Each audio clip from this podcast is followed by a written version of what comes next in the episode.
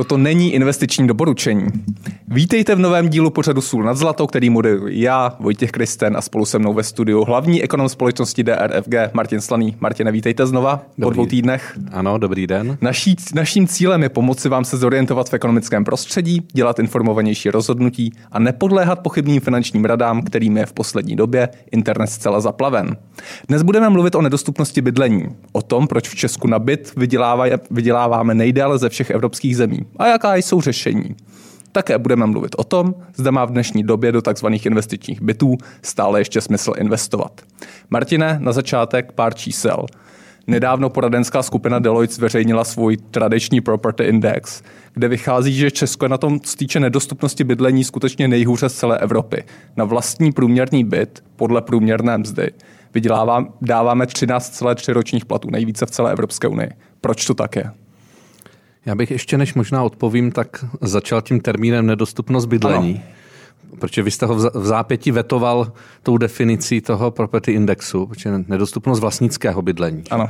Tak uh, myslím, že se tady jako ve veřejné debatě tyhle věci uh, dávají dohromady. Prostě myslím si, že nemáme nově sta tisíce a miliony bezdomovců na ulicích a že bychom všichni teď, jako, jak jsme tady ve studiu, měli problém, že nemáme kde bydlet.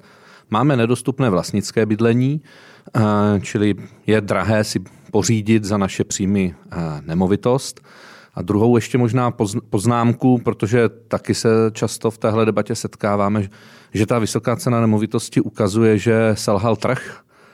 Vysoká cena ani nízká cena nic o selhání trhu hmm. neidentifikuje nebo neříká. Tam ne, ne, nevypovídá. Naopak, pokud dochází k nějakým impulzům na trh a na to cena reaguje, tak ukazuje, že nějaké ať už je ten trh více nebo méně regulovaný, že tam nějaké tržní impulzy, impulzy jsou. Hm. A, a teď se můžeme bavit o tom, jaké ty impulzy jsou na nabídce a poptávce. To se bude, ale... ono se to, vy, vy jste mi trošku vytknul to, že jsem to vetoval na začátku, ale ono se to přesýpá trošku jako ty hodiny. To vlastnické bydlení do toho nájemního bydlení se projevuje ta cena. Pochopitelně, když se snižuje dostupnost jednoho, tak potom ty nájmy rostou, což vidíme teď. Určitě všechny věci mají v ekonomice propojení a mají taky velkou strvačnost, takže hmm. ono, když se něco děje v jednom roce, to neznamená, že ty efekty toho se projevují, eh, projevují okamžitě. Ale když se vrátíme k té eh, vaší otázce, čím to je, no je to tím, že ceny nemovitosti rostly výrazně rychleji za primárně, řekněme, posledních 5, 6, 7 let, než eh, jak nám rostly příjmy, navzdory tomu, že příjmy nám celkem slušně rostly. Hmm. Proč právě v České republice? Protože ve všech ostatních evropských zemích, nebo ve všech hlavních evropských zemích byl ten růst cen nemovitostí vzhledem eh, k průměrné k vývoji mest pomalejší? Tak eh, obecně ten růst nemovitostí v posledních letech byl všude výrazně, výrazně rychlejší a to je asi jeden společný faktor, který neplatí jenom pro českou ekonomiku a to jsou nízké úrokové sazby. Prostě my jsme tady měli dekádu eh, nulových v reálném vyjádření hmm. očištěno o inflace de facto záporných úrokových sazeb a to samozřejmě stimulovalo jednak poptávku po vlastnickém bydlení, protože byly levné hypotéky. Na druhou stranu také to deformovalo investiční rozhodování, protože ta míra výnosu těch aktiv byla velmi, velmi nízká. Pokud e, někdo, řekněme, má konzervativní chování, a to je zase, bych řekl, asi zvýrazněno českým specifikem, eh, tak nemovitosti jsou určitě aktivem, ke kterému sklouzávají. Takže hmm. tím se dostáváme do toho českého prostředí, na, protože na té poptávkové, poptávkové straně určitě patří to, že my máme v nějakém našem genetickém kódu prostě oblibu vlastnického bydlení a, a, a nemovitostí. No, nevím, jestli je to, je to fetiš, prostě je to asi nějaká naše kulturní zvyklost a já vždycky říkám takový hezký rozdíl a teď jako to říkám, jako mám polovinu rodiny ze Slovenska, takže to, to není nějaká teď, co řeknu, urážka nebo znevážení, znevážení Slováku, ale já vždycky říkám, že stačí se podívat na průměrnou vesnici na moravské a české straně a když se podíváte na, tu, na ten domek v té moravské vesnici, tak má opravenou střechu, má, je zateplený, má nová okna, někdy se nám to líbí víc, někdy míň, a, ale je tam vidět ta péče o tu, ne, o tu nemovitost a vedle stojí 20 let e, stará Škoda Fabie nebo něco podobného a uděláte pár kroků a, na Slovensko, kde přeci jenom ta nemovitost je v podstatně horším stavu, ale za to je tam 10 let ojetý Mercedes. Takže takový ten víc ten showing efekt asi uh, mají víc ti Slováci a my možná, že to je v nějakém tom našem, hmm. naše kulturní zvyklost, že máme, máme rádi tu péči o to vlastnit tu nemovitost a, pe, a, a pečovat, uh, pečovat hmm. o ní. Já tady k tomu dodám pár čísel jenom. Eh, v Česku se poměr vlastnického bydlení pohybuje okolo Paretova pravidla 80 k 20, to znamená 80% domácností bydlí v nějaké vlastní nemovitosti. Přesně je to asi 78%. Eh, v Evropské unii je průměr 69% a naši západní sousedi, ke kterým se tak rádi vztahujeme, Německo, Rakousko, Švýcarsko, které je v tomhle extrémně téměř opačně od toho českého, to znamená, že vlastnické je tam okolo 20, eh, nájemní kolem 80, tak to, tak to mají tyto země naopak. Tak jenom taková vsuvka, abychom, abychom eh, věděli, o čem hovoříme. Uh, je to tak, jak, jak, jak říkáte. Ona ta data jsou nejenom ovlivněna touhletou, řekněme, nějakou oblivou, tím, že jsme konzervativní investoři a proto taky nemovitost jako investice je často vyhledávanou Eh, myslím, že u investování zrovna potom vyhledávání té nemovitosti jako investičního nástroje je taky významný faktor to, že nemáme prostě provedenou žádnou důchodovou reformu. A je to jeden z prvků, kam vlastně uh, utíká ten potenciální důchodce uh, hmm. a kde se snaží nějak zhodnotit své finanční prostředky, nevěří se, že nějaká důchodová reforma kdy, kdy přijde. Hmm. Určitě je obecně trend prostě koncentrace lidí do velkých měst. Eh, určitě výrazný poptávkový faktor byl prostě, že jsme zažívali v posledních letech období konjunktury a to vždy sebou nese, že eh, pokud ta ekonomika je v konjunktuře, že dochází k větší migraci do center, do těch ekonomických, hmm. ekonomických center, jako je Praha, Brno, prostě velká, velká města. Přesně tak, velká, velká města. O úrokových sazbách jsme uh, mluvili. No a na druhé straně, na té nabídkové straně, uh, tak uh, tam jsou samozřejmě zcela zásadní věci, jako, uh, jako je regulace a délka stavebního povolovacího řízení, což je u nás katastrofa někde na úrovni uh, zemí subsaharské Afriky. Ano. A 157 z asi 190 států podle, podle toho indexu Světové banky, který do roku 2020 potom tam byly nějaké, nějaké problémy se sestavováním toho indexu, ale skutečně do té doby jsme byli v, té, v těch posledních 40 zemích na světě, co se týče délky povolovacích procesů stavebního řízení.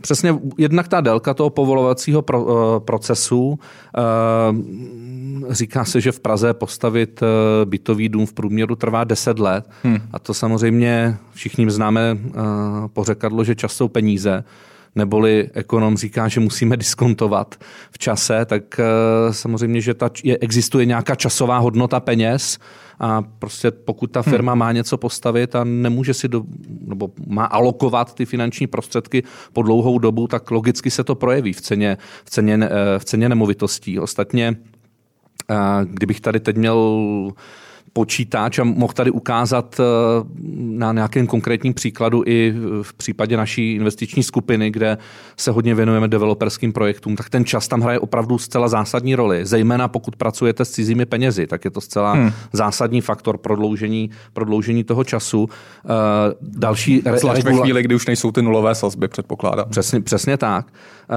další samozřejmě regulační věci, výstavba výškových budov, často, myslím, že můžeme srovnávat Prahu a, a, a Vídeň hmm. a, a tahle ta naše prostě uh, naše přísná, přísná omezení.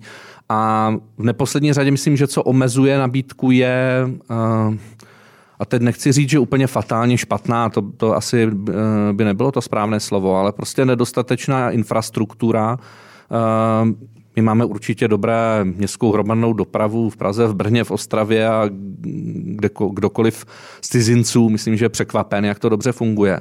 Ale to je všechno. Ale za hranice toho města, výraznější propojení prostě dál, tak eh, hmm. to nám chybí. Dálniční síť, eh, železniční ano. spojení s městem, které je 50-60 kilometrů eh, do Prahy. Prostě pokud jste obyvatel sedlčan nebo něčeho podobného, no tak to v normální zemi, kde je kvalitní infrastruktura, aspirujete na to, že dojíždíte automaticky pracovat do Prahy prostě každý den a není to žádná vzdálenost. No jistě. Takže to samozřejmě, pokud by ta infrastruktura byla kvalitní, tak to rozšiřuje zase ten hmm. trh a bude to pochopitelně tlačit na, na pokles cen. Hmm. E, vy jste před chvílí mluvil o, o nemovitosti jako o investici. E, ono ekonomové často rozlišují občas o, o nemovitostech mluví jako o spotřebě, respektive když se podíváme na měření inflace, tak je to vidět například. E, jsou takové dva proudy, někdo označuje investice nebo platbu za, za nemovitost jako investici, někdo jako spotřebu. Eh, jak se na to díváte, na tu, na, na tu dichotomii? Tak tady pro ekonoma je to celkem, nebo pro statistika je to celkem jasné. Prostě pořízení vlastnického bydlení spadá do investic z toho, z toho hmm. makroekonomického pohledu. Um, já se vždycky ptám svých studentů na přednášce, jak to, jak to vnímají. Hmm. Všichni chápeme asi vlastní bydlení pro vlastní potřebu.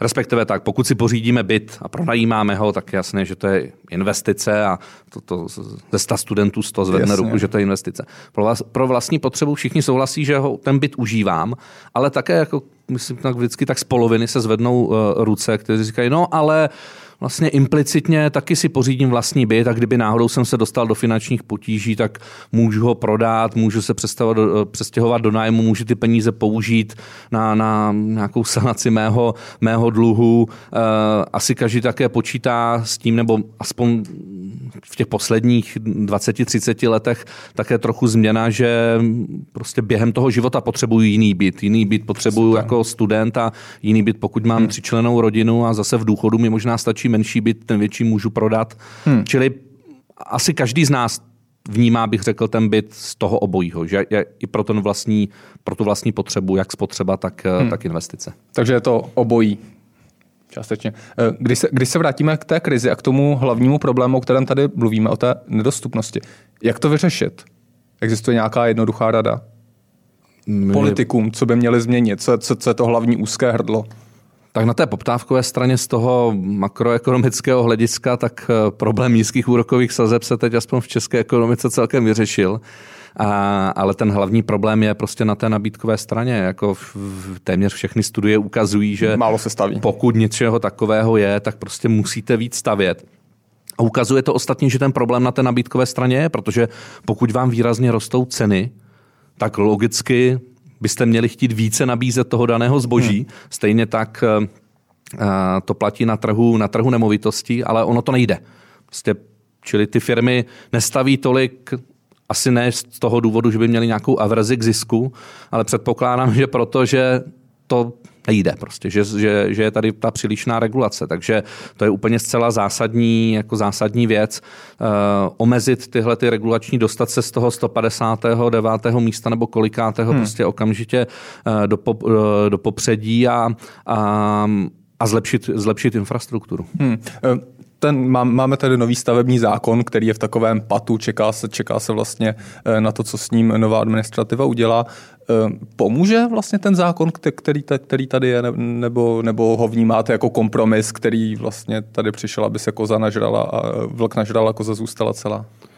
No, já to vnímám, je tam určitě řada nějakých prvků, které, které jsou jako v pořádku, ale to je prostě ne o dílčích jednotlivých věcech, ale je to opravdu jako zcela zásadní změna nejenom toho stavebního, stavebního zákona, ale vnímání toho, co je potřeba s tím trhem udělat, nejenom na té centrální úrovni Ministerstva pro místní rozvoj a, a podobně, ale také na těch jednotlivých, eh, jednotlivých městech a, a obcích. Ty mají také velkou, eh, velkou pravomoc a vidíme, že pokud ve velkých městech se neschvalují uh, územní plány a územní rozvoje, tak to samozřejmě blokuje jakoukoliv další, další bytovou výstavbu. Takže myslím si, že je třeba začít na té lokální, lokální úrovni, ale s tím také souvisí ta změna z toho stavebního hmm. zákona. No a kde, kde je ten důvod, pro, proč města vlastně blokují tu další výstavbu? Uh, po, pojď, pojďme skutečně Těž... do toho detailu, protože ob, obecně se tady můžeme bavit, ano, potřebujeme méně regulací a jednodušší stavební říše, řízení a rychlejší věci a změnu územních plánů. Tak a tak asi dále. nevysvětluje to 100%. Ale prostě my máme stavební řízení nejenom co se týče bytové výstavby takové, že do toho kafrá, eh, kde jaká organizace a kde jaké združení, které vůbec nemá co s tím mít, s tím co dočinění a, a, a v tomhle prostě ta, ta, ta pravomoc těch hmm. vnějších subjektů, které dokážou do toho zasáhnout, je, eh, je opravdu ohromná. Ehm, každý, já jsem někdy minulý týden něco v tomhle duchu napsal do, do, eh, na Twitter a samozřejmě, že okamžitě každý tam hned mi, mi začne psát poznámku, no já to teď sleduji, já jsem se přestěhovala do bytu a tam byl krásný výhled na les a pole a teď už se to tam dál staví. No všichni jsme asi nešťastní, pokud se najednou vedle našeho domu, domu, domu začne, začne stavět. Proto je také e, důležité nejenom to, aby se ta města rozšiřovala, ale aby zaplňovala ty, ty, šedé, ty šedé zóny uvnitř. A v tomhle samozřejmě ty nejrůznější stavební předpisy a regulace tak jsou zcela, e, jsou zcela klíčové. Proto hmm. se to neděje, protože je to prostě extrémně, e, extrémně drahé. A vlastně je vůbec vidět, jak ta regulace celého toho stavebního povolovacího procesu, jak deformuje nepřímo ty města. Protože si představte, že pokud máte velmi administrativně náročnou výstavbu, tak než stavět deset menších bytových domů, které by zaplnily ty jednotlivé hmm. mezery. A vy se budete prostě s tím stavebním úřadem léta bojovat na deseti frontách zároveň, tak to je lepší, pokud prostě postavíte jedno velké sídliště a zase potřebujete ho tím pádem zaplnit co, hmm. co nejvíc. Ta, ta obestavěnost, nebo jak se to odborně, odborně říká, tak je, eh, tak je extrémně, extrémně vysoká. Takže eh, opravdu zcela zásadní je prostě odšpuntovat odšpuntovat, hmm. odšpuntovat tu regulaci. A takový ten direktivnější přístup, aby skutečně tam nebylo 20 různých stran, které, které se vyjadřují. Aby nebylo 20 na, různých stran, nepotřebovali jste hmm. 20 různých razítek, aby naopak ta iniciativa přešla na tu veřejnou zprávu, prostě pokud něco základního doložíte hmm. a nerozporuje to ta, ta, ten orgán té, té veřejné, veřejné zprávy, tak máte automaticky prostě stavební povolení. Hmm. Super. Uh, Pojďme v závěru trošku se podívat na to bydlení z pohledu investic investora jednotlivého investora, ne nějaké skupiny eh, nebo firmy, ale skutečně jednotlivce poslední roky, skutečně, jak jste zmiňoval s těmi nulovými úrokovými sazby, tady byl poměrně boom, ještě když tady byl Airbnb a, a, a tak dále, eh, investičního bydlení a nákupu investičních bytů. Má to ještě v dnešní době pro malého fyzického investora smysl kupovat si investiční byt například v Praze, v Brně, ve velkém městě? No, pořízení bytu na Airbnb a podobně byl vlastně únik toho, že byla nízká míra výnosu z toho standardního nájemního, nájemního bydlení, proto jste ten výnos generoval lépe z toho nájemní krátkodobého nebo pro studenty, hmm. kdy do toho jednoho bytu naženete prostě několik studentů než eh, dvoučlenou rodinu ale opravdu ten díky tomu, že samozřejmě cena těch nemovitostí výrazně rostla, tak míra výnosu klesá.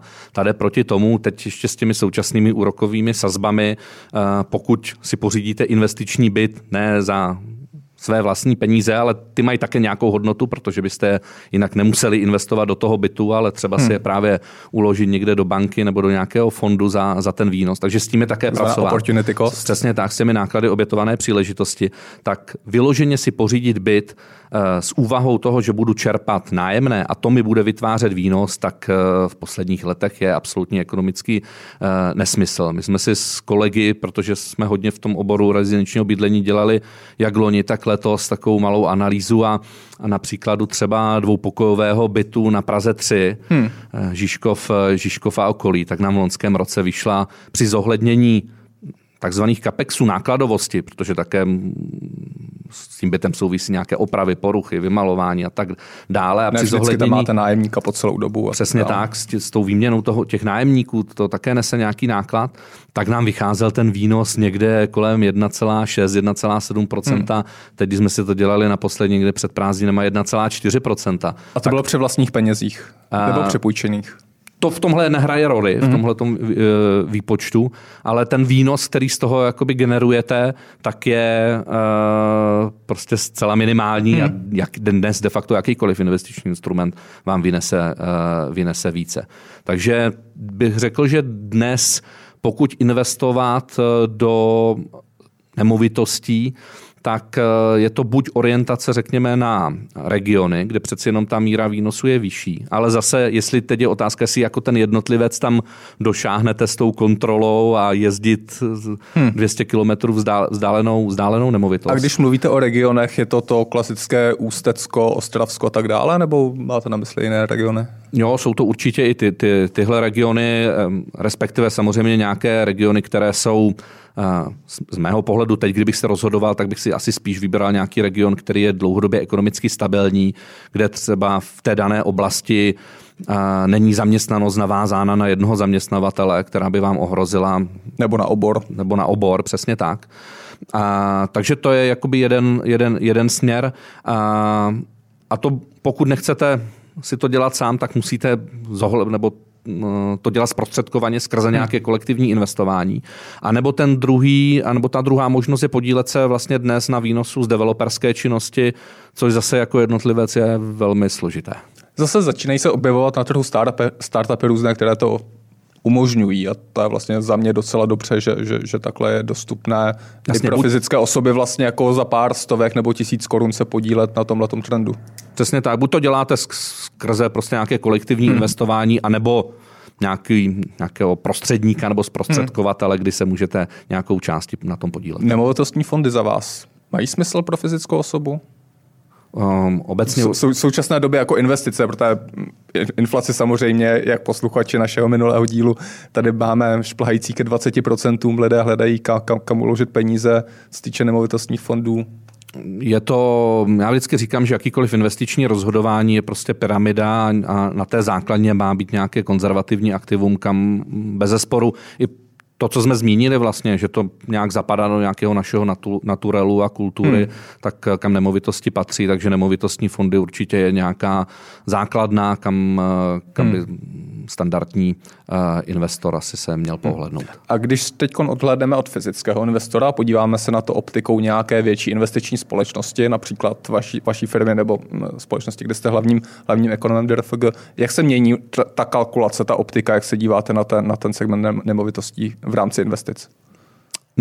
No, z, je právě vidět, že co se týče nějaké držby, na dlouhodobé držby nájemního bydlení, tak se ve směs orientujeme právě na regiony, mm-hmm. nikoliv na velká města, jako je Praha nebo Brno.